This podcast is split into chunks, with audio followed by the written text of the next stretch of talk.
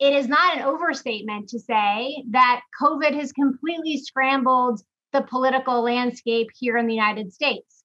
When you look at those incumbent presidents who have not gotten reelected, they've had two things in common.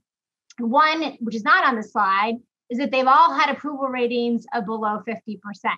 The other, kind of related, is that they, all of the incumbent presidents who did not get reelected have overseen a slowing economy at least two years uh, before the election. And of course, President Trump meets both of these. Also, President Trump has not gotten, like other uh, politicians have, a bump or a boost in his approval ratings or his polling, um, usually during a national crisis.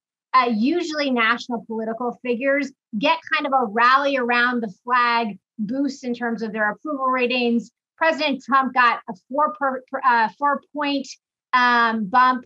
It was very temporary, basically reverted after a month. Versus the governors here in the United States on the state level, uh, whether it's the Democrats or Republicans, have actually gotten a really nice tailwind to their polling. Yet another way to underscore uh, that COVID has kind of changed the politics, changed the landscape.